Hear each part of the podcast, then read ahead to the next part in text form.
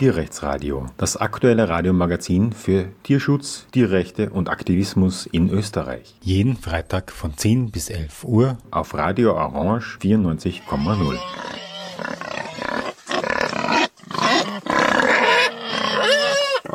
Ja, willkommen zum Tierrechtsradio. Unser Thema heute juristische Arbeit für Tierrechte, Tierschutz.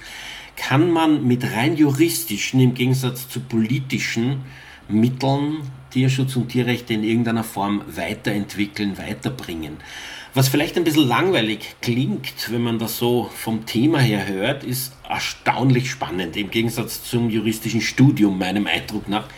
Ähm, erstaunlich spannend, weil es tatsächlich eine ganze Reihe von Ebenen gibt, wo die juristische Arbeit tatsächlich eben äh, Tierschutz und Tierrechte in der Gesellschaft weiterentwickeln kann und wie und was und wo und wann bespreche ich jetzt mit der Alex. Hallo und äh, willkommen im Tierrechtsradio. Hallo, danke, dass ich heute mit dir über dieses spannende und ähm, ja, sehr, sehr vielschichtige Thema sprechen darf. Genau, es ist tatsächlich spannend und vielschichtig, wie gesagt, obwohl man das bei juristischen Dingen normalerweise nicht erwartet. Aber ähm, äh, führ uns ein bisschen in die Thematik ein ähm, vielleicht bevor wir eben in Medias Res gehen und so ein paar konkrete Fälle besprechen, sag, wie, wie würde denn so eine, oder wie läuft, du machst das ja konkret, wie läuft denn juristische Arbeit für Tierschutz und Tierrechte ab? Ähm, Im Gegensatz zu politischen, die eben, äh, was weiß ich, sich auf den Handel fokussiert, dass der was verändert oder auf die Politik fokussiert oder eine Bewusstseinsarbeit bei der Bevölkerung macht, so ist die juristische Arbeit ja eigentlich anders gelagert, nämlich in der Interpretation der bestehenden Gesetze. Genau, so ist es. Also ich möchte einmal ganz vorwegnehmen, ich finde es ja tatsächlich spannend. Ähm, ich glaube, da geben mir alle Juristen und Juristinnen recht, die jetzt vielleicht auch zuhören. Es ist ein, ein, eine sehr spannende Tätigkeit und eine sehr interessante. Und man weiß nie, was, ähm, sage ich mal, einen erwartet in der täglichen Arbeit. Und auch mein Studium fand ich spannend. Also Aber gut, das sei nur mal so vorweggenommen, meine persönliche Sicht. Ähm, ja, auf welche Weise können Juristinnen da jetzt wirken und Einfluss nehmen auf die juristische Arbeit im Tierschutz oder überhaupt auf die, auf die Tierrechte, um was heute gehen soll? Ähm, wie du schon gesagt hast, wir, wir nehmen das, was da ist. Wir nehmen einmal die gesetzlichen Grundlagen, die vom Gesetzgeber, also von der, der Legislative, uns zur Verfügung gestellt werden. Wir ähm, behalten einen Überblick, wir ähm, versuchen das dann auch so weit wie möglich zu interpretieren, nämlich zugunsten der Tiere. Und das ist ja was, was Juristinnen grundsätzlich machen. Äh, wir vertreten eine Partei, wir vertreten eine, eine Seite, meistens gibt zwei Seiten, manchmal gibt es mehrere Seiten, je nach ähm, auch juristischem Fachgebiet. Aber ähm, wir Juristen nehmen immer eine Position ein. Ansonsten braucht es uns ja gar nicht. Ansonsten, wenn die Gesetze und die Verordnungen immer so klar wären dann, ähm, und so eindeutig wären, dann braucht es ja gar keinen Juristen. Ähm, äh, wenn man sich jetzt äh, vorstellt, zum Beispiel ein, weiß nicht, zehn Leute lesen ein Buch, ja, dann ähm, haben die nachher wahrscheinlich zehn Menschen eine andere Meinung über dieses Buch und, und, und, und glauben zu wissen, worum es da geht. Genauso ähnlich ist es bei einem Gesetz. Ähm, zehn Juristen lesen das und haben zehn Meinungen dazu. Und ähm, das ist auch wichtig, weil dann kann ich mir eben also kann ich mich für einen, meinen Mandanten oder in dem Fall wir oder ich, für die Tiere einsetzen und kann das zugunsten der Tiere interpretieren und auslegen, so dass ich dann zu einem Ergebnis komme, wo ich sage, das ist jetzt die bestmögliche Auslegung oder eben Interpretation dieser Bestimmung für die Tiere. Und ja, so, so ähm, das ist so unsere tägliche Arbeit mal sehr sehr allgemein beschrieben. Wie gut ist das möglich? Wie effektiv ist sowas? Ähm, Wie sehr würdest du sagen, braucht man noch viel, viel, viel mehr Juristen und Juristinnen, um sich da ähm, auf all diesen Ebenen, wir werden einige ansprechen, ähm, juristisch einzubringen für die Tiere? Man muss ja dazu sagen, dass Tiere ja, und das wird ein zentrales Thema heute sein, keine Rechtspersönlichkeiten sehen und daher man eigentlich im Namen der Tiere gar nicht ähm, juristisch auftreten kann. Aber natürlich gibt es viele Verfahren, die einen direkten Bezug zu Tieren haben und wo man eben die Tierseite sozusagen ähm, hineinbringen, einbringen kann. Genau, also dieser Interpretationsspielraum, von dem wir vorhin gesprochen haben, den gibt es, ist natürlich ein Vorteil und aber auch ein Nachteil auf, auf beiden Seiten. Es gibt da immer eine, ähm, vielleicht eine, eine andere Sicht. Ja. Ähm, ja, wie gut gelingt das? Ähm, für mich persönlich jetzt als, als Juristin, die sich hauptberuflich für Tiere einsetzt, mm, geht es natürlich nie gut genug. Ja. auf der anderen Seite geht es vielleicht für Kollegen und Kolleginnen von mir jetzt schon zu weit, ja, oder sind vielleicht die Themen, mit denen sich tierrechtsaffine Juristinnen heute auseinandersetzen, schon, schon zu extrem. Ähm, das wird es wahrscheinlich immer geben und die, die hitzigen Debatten dazu gibt es hoffentlich auch immer. Aber ich nehme schon eine veränderte Haltung in Bezug aufs Ernstnehmen ja, von Tierrechtsthemen wahr.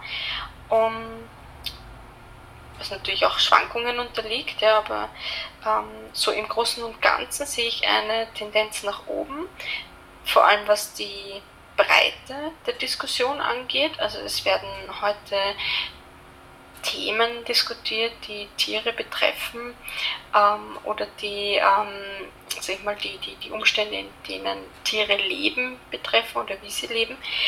Das wäre vor einem Jahrzehnt, sage ich mal, ähm, nicht denkbar gewesen. Ähm, und vor allem sehe ich aber auch eine Tendenz nach oben, wenn es um die Anzahl der teilnehmenden Juristinnen an dieser Diskussion geht.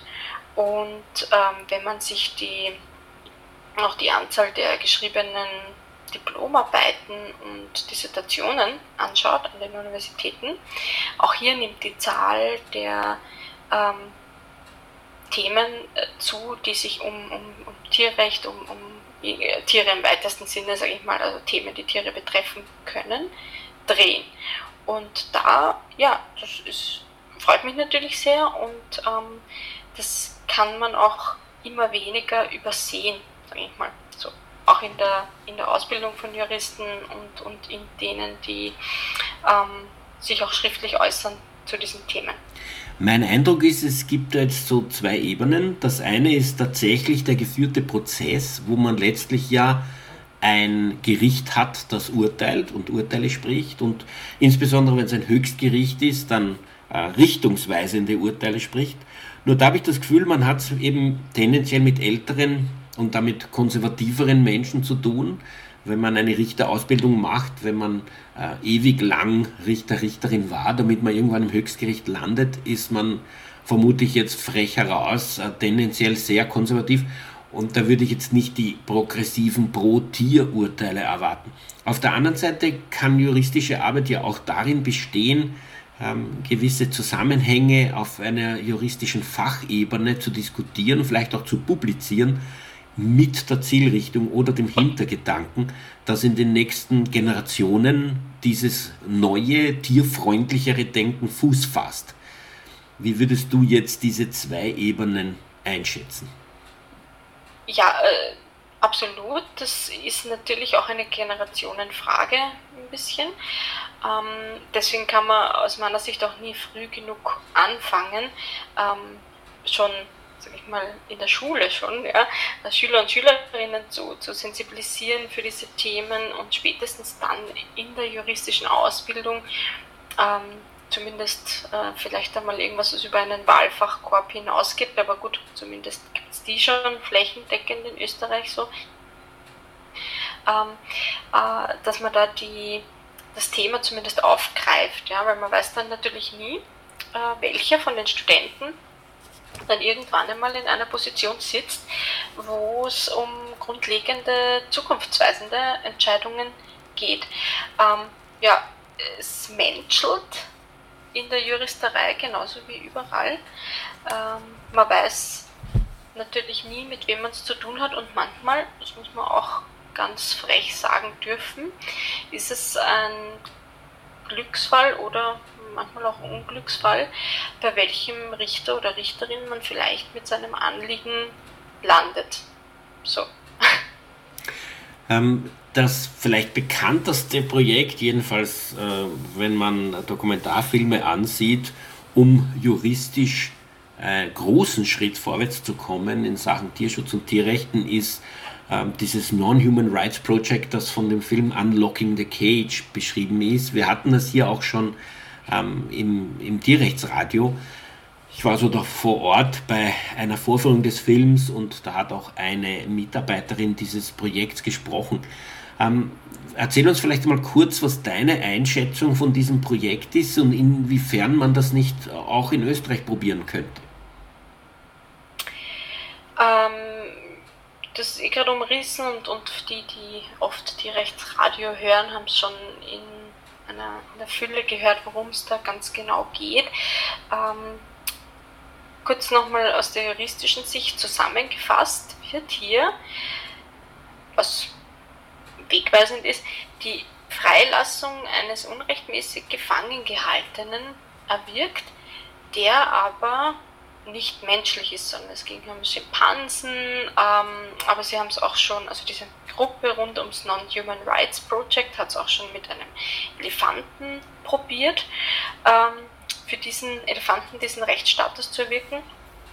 Ähm, das ist insofern wegweisend, weil ähm, es davor so ähm, in den USA noch nicht probiert wurde und weil es, und das finde ich sehr schön auch, ähm, davor noch nicht einmal so weit gekommen ist, dass so ein Verfahren überhaupt geführt wurde.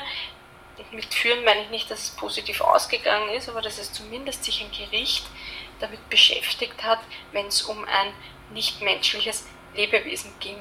Und das ist auch aus meiner Sicht als Juristin schon der größte Erfolg, dass sie über Jahre dran geblieben sind und geschafft haben, dass jetzt 2021 sich erstmals ein Gericht in New York damit beschäftigt hat, über Tage Anhörungen abgehalten hat und sich damit beschäftigt hat, ob der Elefant, der heißt Happy, ähm, ob für diesen Elefanten diese Freilassung aus einer unrechtmäßigen Gefangenschaft umgesetzt werden kann, ob ihm dieses Recht zugesprochen werden kann.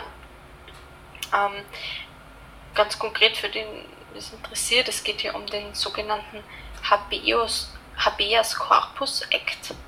Das heißt, das ist zu Deutsch ähm, ist ein sehr altes Gesetz, das man mal aus England übernommen hat in den USA und das zu Deutsch heißt das ähm, der Du habest einen Körpererlass. Das heißt, das ist eine sehr grundlegende Bestimmung in den USA, wo jeder Gefangene die Möglichkeit hat, auf Antrag den Status seiner Gefangenschaft überprüfen zu lassen. Und dann wird sich angeschaut, ob das rechtmäßig ist, dass diese Person gefangen gehalten wird oder eben nicht. Und vor 2013, als das erste Mal dieses Non-Human Rights Project ähm, mit den Schimpansen vor Gericht gegangen sind und diesen ähm, diese Freilassung gefordert haben, wurde sich noch nicht mal auseinandergesetzt damit vor Gericht. Und jetzt, 2022, gab es schon mehrtägige Anhörungen. Leider haben die auch nicht ähm, zum gewünschten Erfolg, nämlich zur Freilassung und zum äh, also des Elefanten geführt oder äh, des Tieres geführt. Ähm, aber das bin ich bin's, also ich sehe immer gern das Positive es wurde sich mehrere Tage damit auseinandergesetzt und das ist ein großer Erfolg. Jetzt ist, es ist zu betonen, dass das eben ein, eine juristische Kampagne ist. Es geht nicht darum, so wie das Great Ape Project zum Beispiel, dass man Grundrechte für Menschenaffen oder in dem Fall für Elefanten fordert, die in Form einer Charta festgelegt werden oder die in der Verfassung festgehalten werden von einem Land, sondern es geht darum, auf Basis der bestehenden Gesetzeslage zu erreichen, dass ein Gericht anerkennt, dass dieses Wesen eine Person ist im Sinne des Gesetzes und damit subjektive Rechte hat und damit also solche Habeus Corpus ähm, Eingaben überhaupt machen kann, oder nicht? Also um, um so eine Eingabe überhaupt zu machen, muss man eben, kann man nicht ein Tisch sein, sondern man muss, man muss ein, eine Person sein. Jetzt ähm, würde jemand sagen, vielleicht ähm, Person, du kannst doch nicht sagen, ein Tier ist eine Person und, und, und das hat ja dann Menschenrechte, das ist ja irgendwie vollkommen absurd. Aber in Wahrheit ist es ja gar nicht absurd, weil in Argentinien zum Beispiel äh, jemand das schon beschlossen äh, hat, also irgendein Gericht ähm, für, eine, für einen Orang-Utan, ohne dass die Welt zusammengebrochen ist. Jetzt wie, wie, wie, Wese, wie, sozusagen, äh, wie welterschütternd ähm, würdest du das erwarten, äh, wenn ähm, das äh, zum Beispiel in Österreich geschieht? Das ist jetzt äh, aus meiner persönlichen Sicht natürlich schwer zu sagen, wie wird die, die österreichische Bevölkerung darauf reagieren, wenn einem Orang-Utan oder einem Schimpansen in Südamerika ist ja vom Gericht von Buenos Aires jetzt schon zweimal großer Menschenaffe als Person anerkannt worden. Hm, schwer abzusehen, äh, was es wird auf jeden Fall riesengroße Wellen schlagen weil ähm, ich sag mal, wenn man sich den, den Hirsel-Prozess, wir werden dann nachher das sicher noch kurz ähm, erklären, worum es da genau ging, aber wenn man sich den anschaut, was der für mediale und ähm, für, für, für, für, ich mal, für Aufruhr gesorgt hat, hm, könnte ich mir natürlich vorstellen, dass das ähm, ähnlich wäre. Aber ja, ich glaube auch, dass wir es ähm, gut aushalten würden überleben werden. Hoffentlich. Ja, es ist einfach so, dass äh, man den Personenbegriff mit Mensch einfach identifiziert. Und das klingt so, genau. als würde man sagen, da wird jetzt ein Tier zu einem Menschen erklärt. Aber auf der anderen Seite haben wir ja sowas wie juristische Personen, die eben keine natürlichen Personen und eben keine Menschen sind. Und tatsächlich gibt es ja sogar 2017 eine Erklärung, dass der Fluss Waganui in Neuseeland eine Person nach dem, äh, nach dem äh, grundsätzlichen Recht, äh, Rechtssystem in Neuseeland ist. Ähm, da sind zwei Treuhänder äh, bestellt, ähm, eine von den Indigenen und eine von der Regierung und die ähm, sagen, was die Interessen dieses Flusses sind. Also das Rechtssystem hat eigentlich sehr wohl die Möglichkeit, dass man für gewisse Entitäten ähm, äh, Interessen vertreten kann, auch wenn sie das selber nicht können. Nicht? Also irgendwie ist das äh, das große Wunder, ist das eigentlich nicht. Absolut, ja. Ähm, das ist ja eigentlich, es gibt ja im österreichischen Rechtssystem, wie du richtig sagst, auch schon. Wir haben ähm, juristische Personen in unserer österreichischen Rechtsordnung. Es gibt natürliche Personen, das ist das, was wir, sagen wir so, salopp der Mensch, ja, ist eine natürliche Person. Und dann gibt es juristische Personen, mhm. sind eben zum Beispiel Vereine, Aktiengesellschaften, Gesellschaften bürgerlichen Rechts. Ähm, das heißt, jede Personenvereinigung, sage ich mal, jeder Zusammenschluss, jeder Betrieb, jedes Geschäft, in das wir einkaufen gehen, ist eine juristische Person und genießt Rechte und hat Interessen, die vertreten werden können durch gewählte Vertreter. Und ähm, insofern ist es für mich halt einfach der Beweis oder, oder die, ähm, eigentlich ja, der absolute Beweis, dass es nur am Willen liegt, sowas zu institutionalisieren und nicht an den sage ich mal, dass da irgendwelche juristischen Schranken vorgeschoben werden. Die gibt es nicht. Also man könnte ja ähm, sehr einfach zum Beispiel aus meiner Sicht ähm, Tieren einen quasi Rechte zum Beispiel verleihen, ja, oder irgendwelche eingeschränkten Rechte, so wie es juristische Personen eben genießen, weil da kommt ja oft so von, sag ich mal, von, von Gegnern, unter Anführungszeichen, oder Personen, die das sehr kritisch sehen, kommt dann oft so gleich die, das Argument, naja, wie soll denn dann, wenn wir jetzt einem Menschenaffen ähm, ähm, Rechte zusprechen, der kann ja dann zum Beispiel nicht wählen gehen oder so. Ja, klar, natürlich, ähm, ist auch nicht notwendig. Ja? Man könnte eben auch eingeschränkte Rechte verleihen und man könnte Tiere als ähm, besondere Rechtssubjekte sehen. Gibt es eben natürliche Personen, juristische Personen und dann gibt es, weiß nicht, nichtmenschliche Personen. Die sogenannte so. tierliche Person könnte man einführen. Tierliche als Person könnte man, ja. Ein Spezifikum. Also verschiedene ja. mögliche Ansätze. Also der Wille vorausgesetzt, juristisch wäre es sicher möglich und dann, ja, ähm, daran scheitert es eben oft an diesem. Jetzt einen Habeas Corpus Akt gibt es in Österreich nicht. Ähm, es gibt das allgemeine bürgerliche Gesetzbuch mit einem Paragraph 16, der also von Personen handelt, aber es steht eigentlich nirgends, dass nur biologische Menschen, was auch immer das genau ist, das müsste man sich auch erst einmal definieren, ähm, dass nur biologische Menschen Personen wären. Und das war irgendwie der Ansatzpunkt von diesem Hirsel-Prozess, nicht, dass man also versucht zu sagen, der Paragraph 16 orientiert sich an Kant, Immanuel Kant, und dessen Verständnis von dem, was eine Person ist, ist eben auch nicht nur Menschen, sondern vernünftiges Wesen in seinem Fall oder vielleicht jemand, der die Vernunft in anderen erkennen kann. Und da ähm, könnte man sehr wohl argumentieren, dass eben gewisse Tierarten äh, da sehr wohl drunter fallen. Wie siehst jetzt du diesen Hirselprozess in der, im Rückblick? Der ist jetzt auch schon wieder 16 Jahre her. Genau.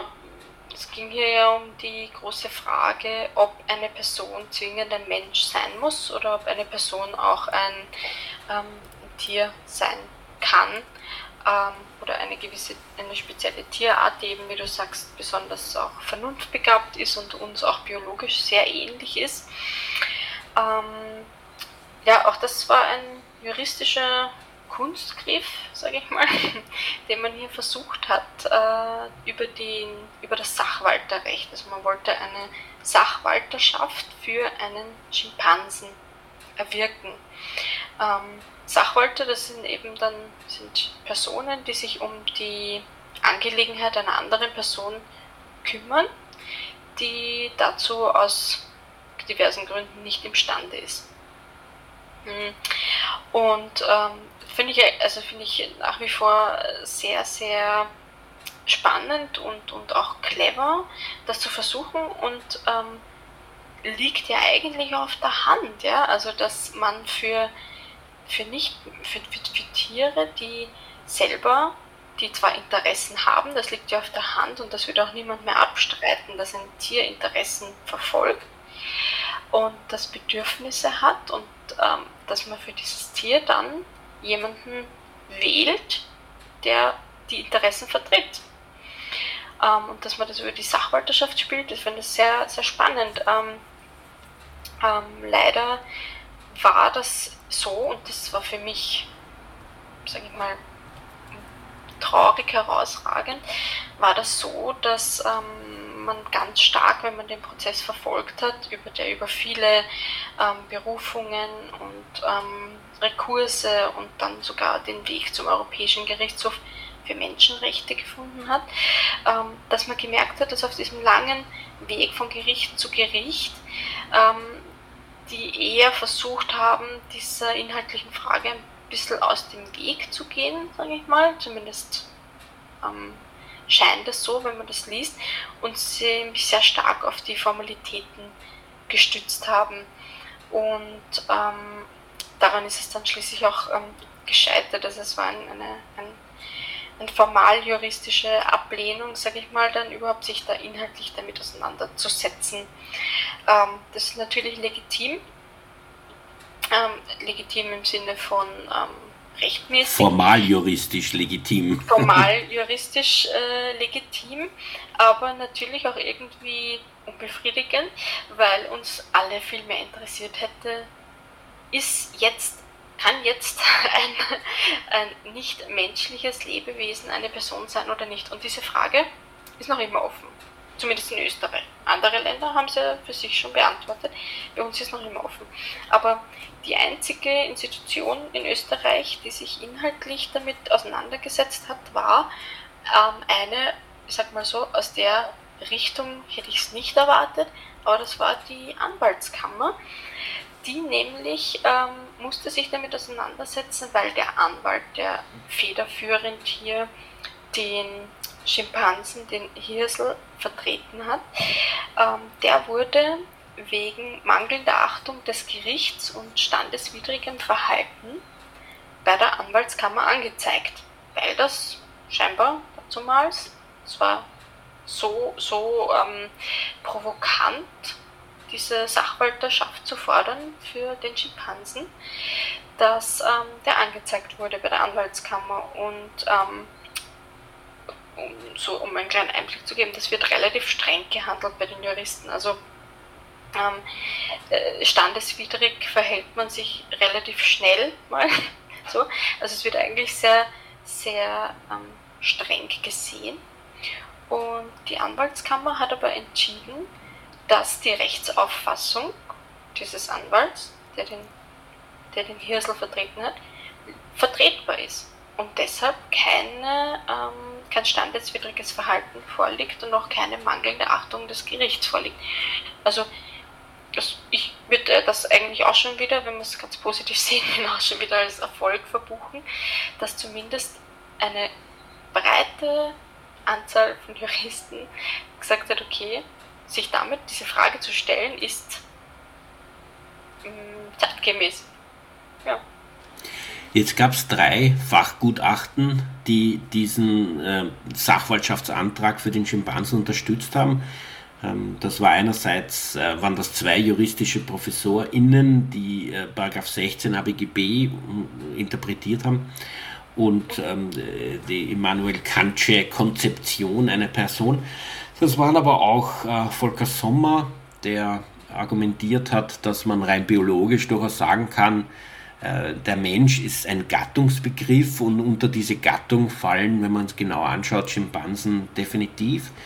Und dann war eine Schimpansenexpertin, die eben mit diesen Tieren sehr viel zu tun hat und die auf jeden Fall bestätigt hat, dass das Wesen sind, die eine, eine Theory of Mind haben. Das heißt, sie können verstehen, dass andere Leute eine andere Perspektive, also dass andere Wesen eine andere Perspektive haben als sie und entsprechend ähm, handeln, zum Beispiel tricksen oder reinlegen ähm, und, und etwas vorgaukeln oder eben anders agieren, je nachdem, was sie über den Wissensstand ihres Gegenübers, so ihres Kommunikationspartners eben selbst äh, in Erfahrung gebracht haben.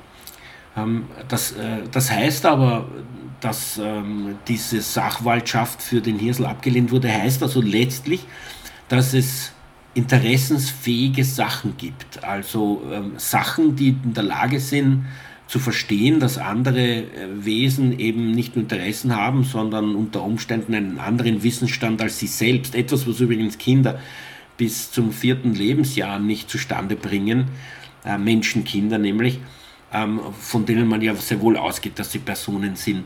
Was sagst du zu dem Umstand oder wie gehen wir mit dem Umstand um, dass es hier interessensfähige, leidensfähige Sachen gibt, die äh, verstehen, was andere Wesen denken. Ist das nicht ein bisschen seltsam? Ich weiß gerade äh, nicht, ähm, worauf du hinaus möchtest mit der Frage. ich will auf den Paragraph 285a ABGB hinaus, in dem steht, Tiere sind keine Sachen, aber im Wesentlichen wie Sachen zu behandeln.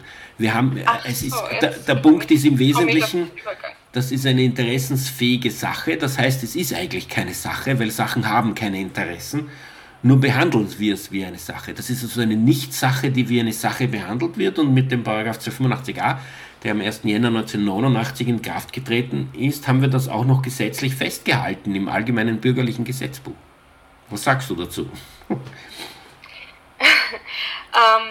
ja, äh für mich ist es natürlich als, als, als Jurist, Juristinnen sind ja ähm, leider Gottes, sage ich mal, gewohnt, dass wir ähm, Tiere als Sachen be behandeln müssen. Ja, wir müssen es, also es ist im ähm, ABGB festgeschrieben, im Paragraph 285a, dass Tiere zwar keine Sachen sind, ähm, sie werden durch besondere Gesetze geschützt, aber die Vorschriften, die für Sachen gelten, sind ja trotzdem auf Tiere anzuwenden, ähm, sofern keine abweichenden Regelungen bestehen, so sagt das Gesetz.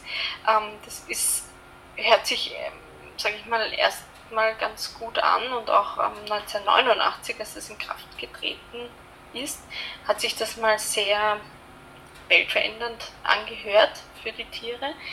Ähm, leider ist der, sag ich mal, der, die Erwartungshaltung ist dann ein bisschen zurückgeblieben ähm, oder war, war, war größer als dann in, die Praxis ist hinter der Erwartungshaltung dann ein bisschen zurückgeblieben, weil man festgestellt hat, dass halt ähm, dann doch, sage ich mal, scheinbar gibt es dann doch nicht so viele besondere Vorschriften für, für die Tiere, ähm, dass diese Bestimmung mit Leben gefüllt werden hätte können.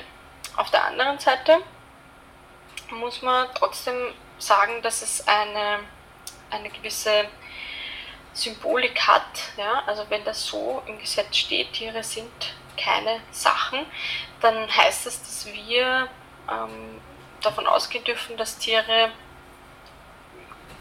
zwar keine Menschen sind, also es ist jetzt auch schon in Österreich öfter eben festgehalten oder, oder man wollte sich gar nicht damit auseinandersetzen, ähm, ob Tiere Personen sein können. Also sie sind irgendwie keine Menschen, aber als Sachen wollen wir sie auch nicht gesehen haben, aber wir haben einfach noch nichts Besseres, noch keine andere juristische Kategorie, die wir anwenden könnten auf dieses Zwischending Tier, sage ich mal. Ja. Ähm, und das ist ja insofern ein bisschen ähm, ein, schwierig und auch schwammig und schlecht greifbar.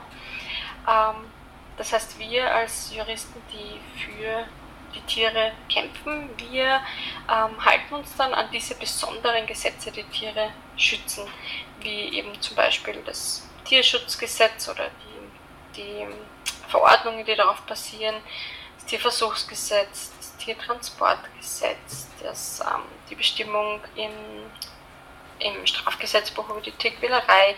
Also wir fokussieren uns dann auf diese speziellen Rechtsbestimmungen, die die Tiere schützen, um von dem reinen Sachbegriff, sag ich mal, wegzukommen. Jetzt gab es 1994 eine Konferenz in Salzburg, eine juridische, die auch ein äh, Proceedings herausgegeben hat und wo man also das in Buchform nachlesen kann, wo sich die Begeisterung für 285a überschlägt, also was das alles für Interpretationen und für zukünftige Aussichten hat.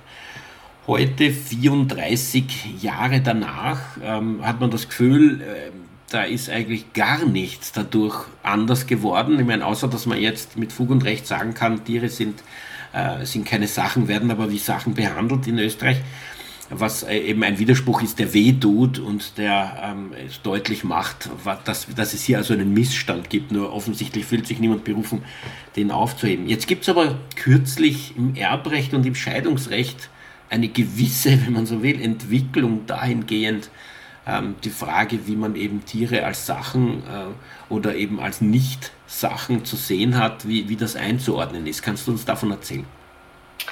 Genau, das ist ähm, in im Aufteilungsrecht, also im, im, im Ehe, Eherecht oder im Ehe, im Scheidungsrecht, ja, ähm, hat sich jetzt, ähm, also wurde ein Erkenntnis veröffentlicht, ganz aktuell 2023 jetzt vom obersten Gerichtshof. Da ging es um die Frage nach, nach einer Scheidung, ähm, bei wem der Kater leben soll nach der Scheidung. Also es ging um die Aufteilung des ehelichen Vermögens, so wie das halt immer ist nach einer Trennung, also nach einer Scheidung. Ähm, und äh, da war auch dieser Karte im ehelichen Vermögen drinnen.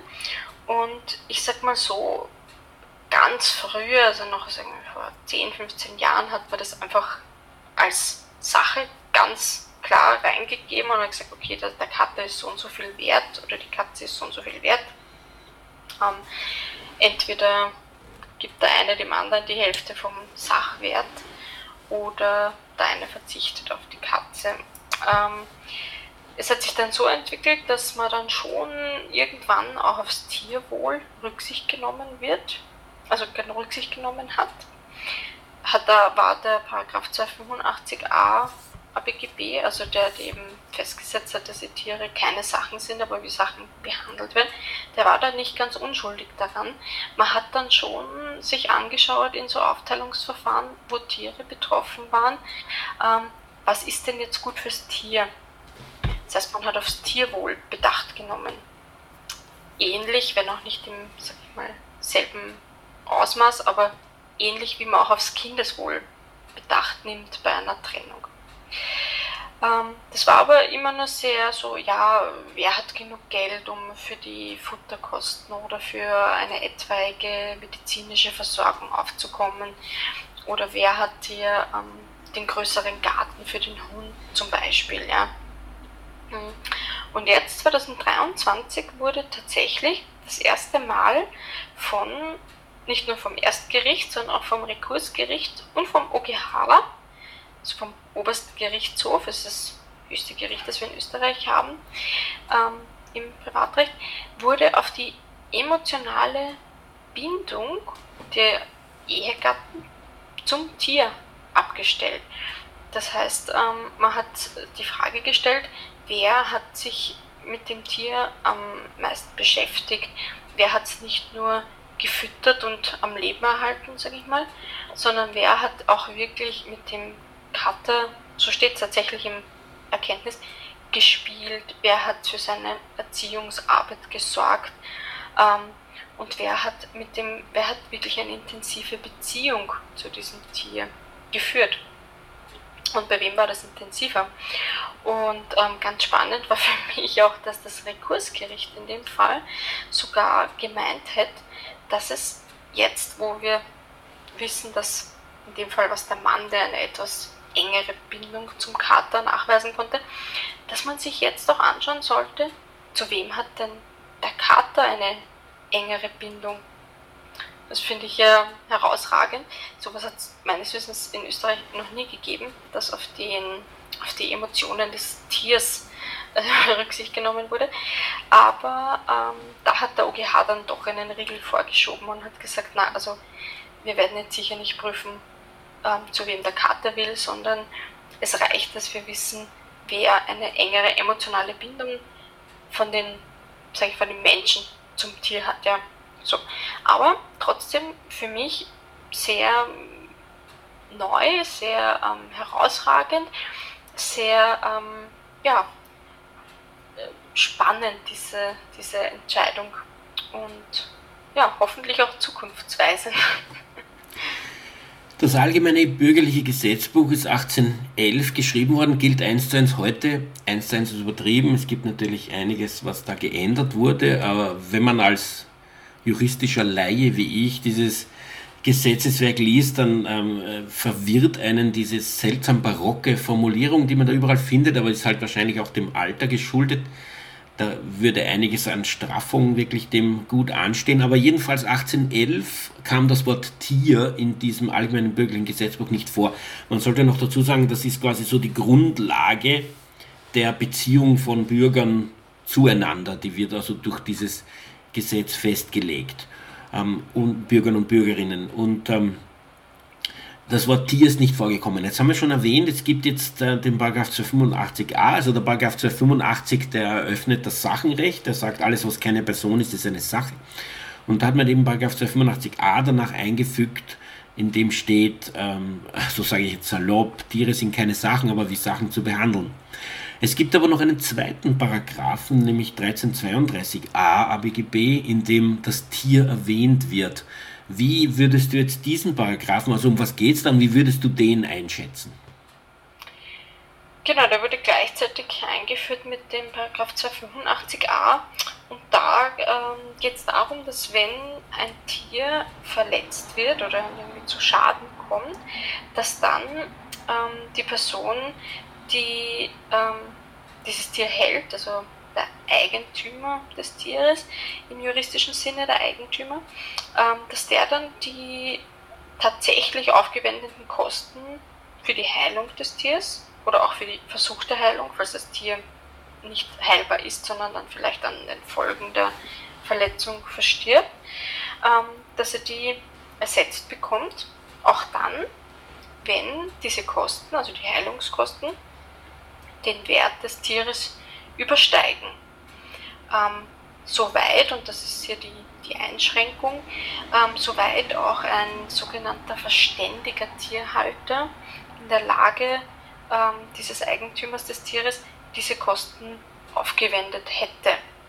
So, das heißt quasi, man hat da so eine Art ähm, Normativ eingeschoben, so eine, eine Maßstabsperson, wie es es ganz oft in den Gesetzen in Österreich gibt, an der man sich orientieren muss. Also das ist so ein, sag mal, der 0815 Tierhalter ja, oder die 0815 Tierhalterin, was hätte die ausgegeben für das Tier oder welche Heilungsversuche hätte die übernommen.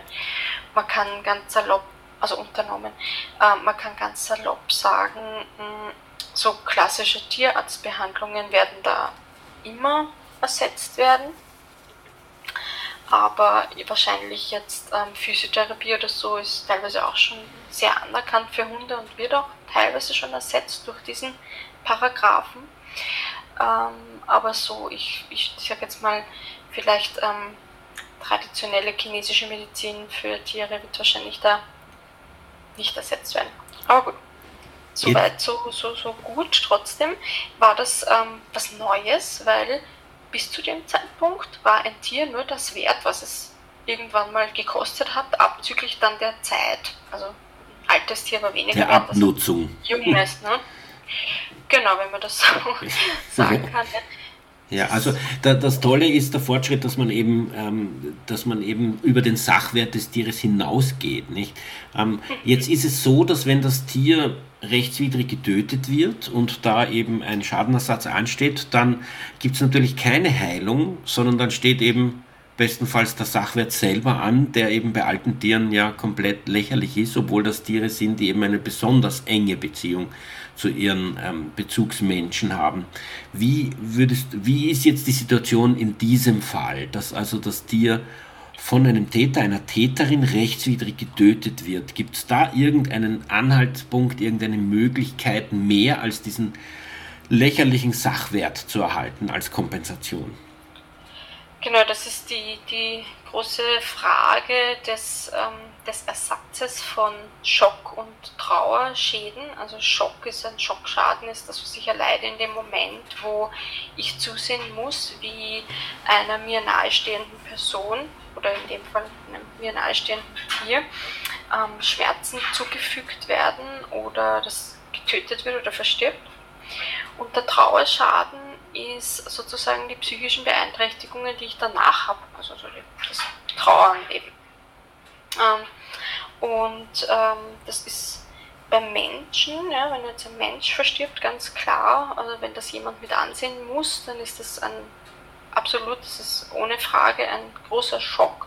Und das wird auch ähm, untersucht, bewertet, ähm, mit Hilfe von ähm, Psychologen, Psychiatern auf die Intensität hin überprüft.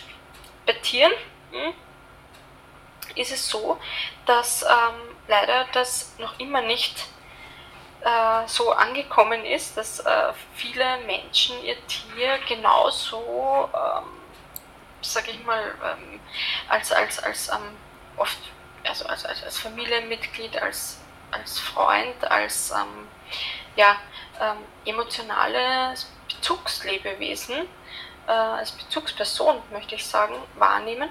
Und da ist es nicht selbstverständlich, dass Schock- und Trauerschäden ersetzt werden.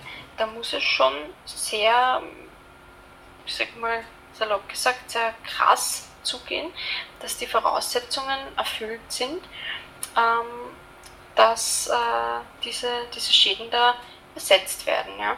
Also da muss schon einmal der Schock muss mit Krankheitswert einhergehen und ganz wichtig ist, dass das Tier vorsätzlich geschädigt wurde vom Täter.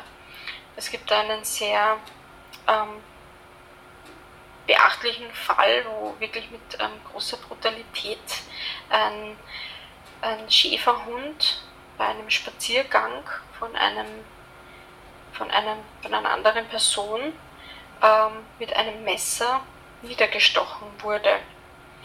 Ähm, Darf ich vielleicht an der Stelle kurz schildern, wie das war, weil ich ja, damals sehr involviert gerne. war. Du das war auch sicher besser erzählen. Im Maurer, ja nur die, die faktischen Inhalte, also den Sachverhalt. Ich, Im Maurerwald war das in Wien, also am südwestlichen Eck von Wien. Ähm, und das war die Schäferhündin Mona. Sie ist zehn Jahre alt gewesen. Für Schäferhunde, das weiß jeder Mensch, ist das schon ein sehr schwieriges Alter. Äh, da gibt es diese HDs von der Hüfte her. Sie konnte nur noch sehr schwer gehen. Sie hat auch einen äh, Beißkorb getragen. Ähm, und da gab es einen Jäger, der also unmittelbar daneben gewohnt hat. Das Ganze hat sich ganz in der Nähe, wer das kennt, von der Wottroper Kirche abgespielt. Und da gab es einen Jäger, der ähm, sich schon lange über diesen Hund, wie über alle Hunde, die in irgendeiner Form äh, herumlaufen, geärgert hat. Er war nicht dort Revierjäger, er hatte auch keine Schusswaffe mit, aber er hat sich einfach über dieses Tier geärgert. Es ist nämlich leinenfrei, aber eben mit Beißkorb, also vollkommen legal, dort einfach entlang getrottet. Und der hat dann tatsächlich ein Jagdmesser gezückt, also so ein Messer mit einer wirklich 20 Zentimeter langen Klinge und hat ansatzlos vor der Betreuerin von diesem Tier, die dort mit ihrem Baby direkt hinter der Mona hergegangen ist, vor deren Augen hat er dieses Messer gezückt und zweimal in die Brust von dem Hund gestochen.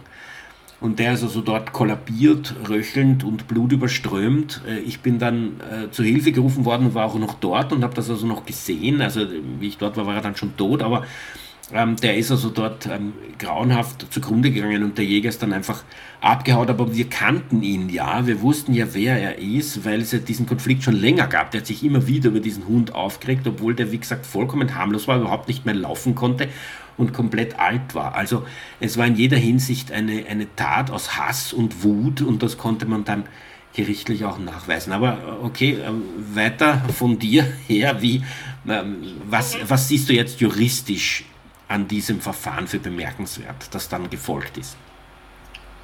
Bemerkenswert an, an dem Verfahren war aber natürlich auch, also zu Recht, ähm, es war ja sehr bemerkenswert, mit welcher Brutalität und vor allem auch mit welchem Vorsatz hier der Täter vorgegangen ist. Und das war dann so in, in, in, der, in, der, in der juristischen Welt, war das so das erste Mal, wo sowohl der Schockschaden als auch der Trauerschaden ersetzt wurden, weil ähm, der Täter eben so qualifiziert bösartig, ja, also man sagt qualifiziertes Verschulden, das ist, wenn ich ähm, ähm, äh, sehr vorsätzlich und mit ähm, einem, mit, also wenn ich genau das erreichen will, also es war ja nicht irgendwie fahrlässig oder im Affekt oder so, sondern der Täter wollte den Hund stechen, hat das im vollen Wissen, was passieren wird, ähm, das, äh, das mit dem Messer ihm in die Brust gestochen. Ähm, das ist dann, deshalb wurde das als so, so schwerwiegend ähm, qualifiziert, dass hier eine für einen Hund, ja, muss man sagen, sehr hohe Schadenersatzsumme ähm, auch ähm, also verhängt wurde oder ausbezahlt wurde. Und ähm, ja, das ist insofern bemerkenswert, weil es das, weil das selten so vorkommt, ja, wenn man zum Beispiel von an Autounfälle denkt, wo ja auch sehr oft Tiere zu Schaden kommen, ähm, das ist oft nicht absichtlich, ähm, dass es passiert, also dass Tiere überfahren werden oder so, wo aber teilweise die Tiere dann auch unter großen Qualen vor den Augen des Besitzers versterben. Und das ist aber dann fahrlässig gewesen. Ja, also der hat es nicht absichtlich gemacht, der, der Autofahrer wollte den Hund nicht überfahren. Und dann ist es halt kein qualifiziertes Verschulden und dann gibt es diesen Ersatz eben nicht. So, diesen finanziellen Ersatz.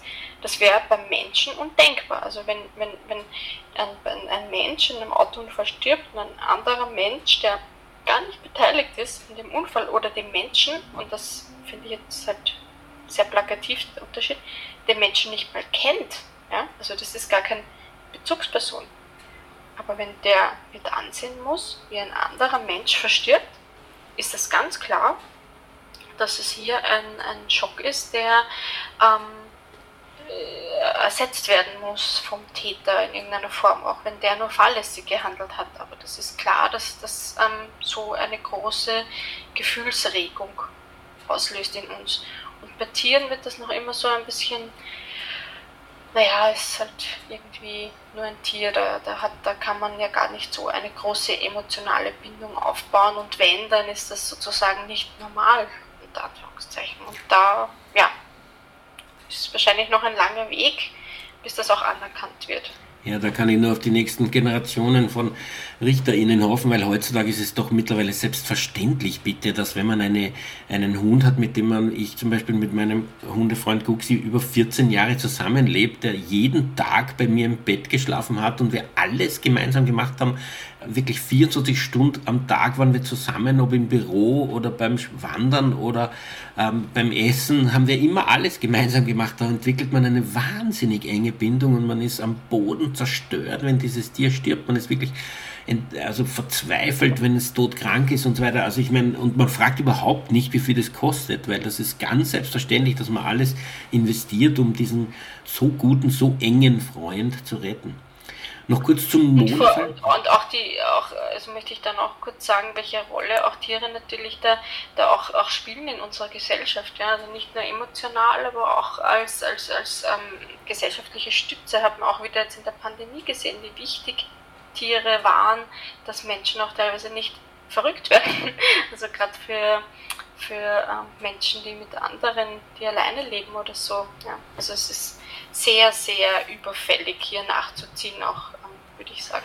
Ich wollte noch ein paar Fakten zum Mona-Fall nach ähm, erzählen. Äh, es war so, dass die Richterin festgestellt hat, aufgrund von Expertengutachten, dass dieser Hund 100 Euro wert war. Ähm, aber der Täter, dieser Jäger, musste 7000 Euro für äh, das psychische Leid, also für die Therapie zahlen, die die Freundin oder menschliche Verantwortliche für den Hund ähm, ja, in Anspruch hat nehmen müssen, plus natürlich die Gerichtskosten und äh, seine eigenen Anwaltskosten und die Anwaltskosten von der betroffenen Frau. Also es war schon ein relativ hoher Geldbetrag, der da letztlich gezahlt werden musste. Ähm, es war übrigens auch so, dass wir dort äh, Veranstaltungen gemacht haben auf den Wiesen, um die Hundehalter und Halterinnen auf den Täter aufmerksam zu machen.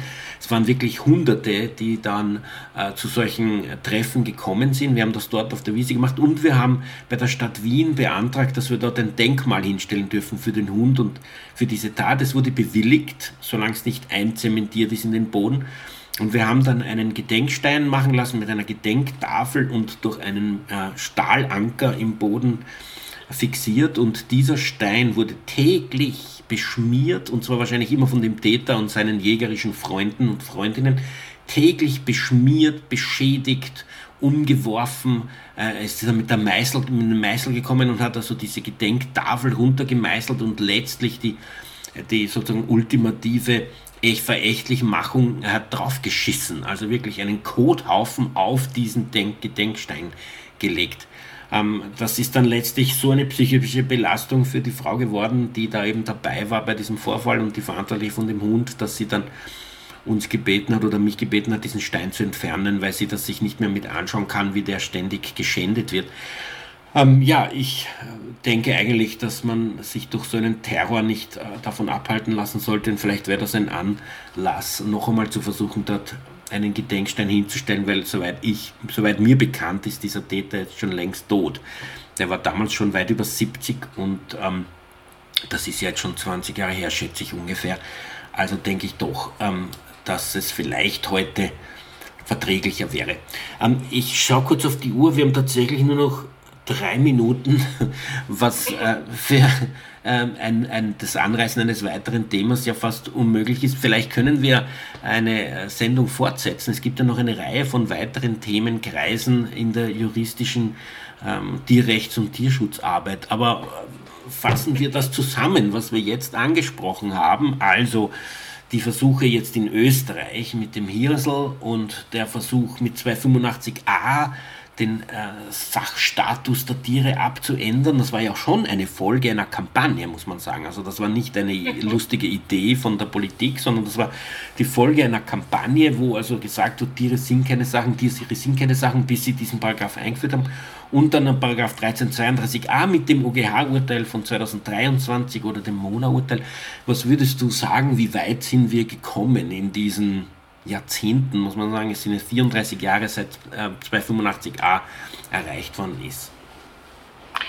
Ich würde sagen, die Tatsache, dass wir jetzt schon beim Aufnehmen einer Sendung an die, an die zeitlichen Grenzen stoßen, weil die Urteile dann doch und die Erkenntnisse oder die, die ähm, juristischen Fälle so umfangreich sind, dass, ähm, und die werden immer umfangreicher und immer dichter und es werden immer mehr, ähm, zeigt ja eigentlich, dass das alles Auswüchse dessen sind, dass immer immanenter wird, dass ähm, Tiere ähm, einen gehoben, gehobeneren juristischen Status verdient haben, ähm, dass das irgendwann mal der Druck wahrscheinlich auch von, von unten, sage ich mal, ja, ähm, von, von der breiten Masse der Gesellschaft. So groß werden äh, wird, dass äh, man sich was überlegen wird müssen. Und ähm, dass die, dass es hier, sage ich mal, die, die ähm, niemand mehr wegdiskutieren kann, dass Tiere keine Sachen sind, dass Tiere Interessen haben, dass sie Bedürfnisse haben und dass man denen auch auf einem rechtlichen und juristischen ähm, Weg gerecht werden muss. Ich muss an der Stelle leider abbrechen, weil uns wirklich die Zeit davon gelaufen ist. Die Zeit ist um. Vielen Dank jedenfalls für dieses Gespräch. Wie gesagt, ich hoffe auf eine Fortsetzung, vielleicht gleich nächste Woche. Schauen wir, ob wir da einen Termin finden. Aber jedenfalls ähm, spannende Diskussion. Ähm, bei den äh, Abstimmungen über einen Rechtsstatus von Tieren, ähm, auch im Rahmen des Hirsel-Prozesses, ist man über ein Drittel nicht hinausgekommen ähm, an Zustimmung. Aber trotzdem würde, behaupte ich, ein sehr großer Prozentsatz, weit über 50 Prozent der Menschen sagen, Tiere sind keine Sachen und dürfen nicht wie Sachen behandelt werden. Und das müsste man daher ändern können.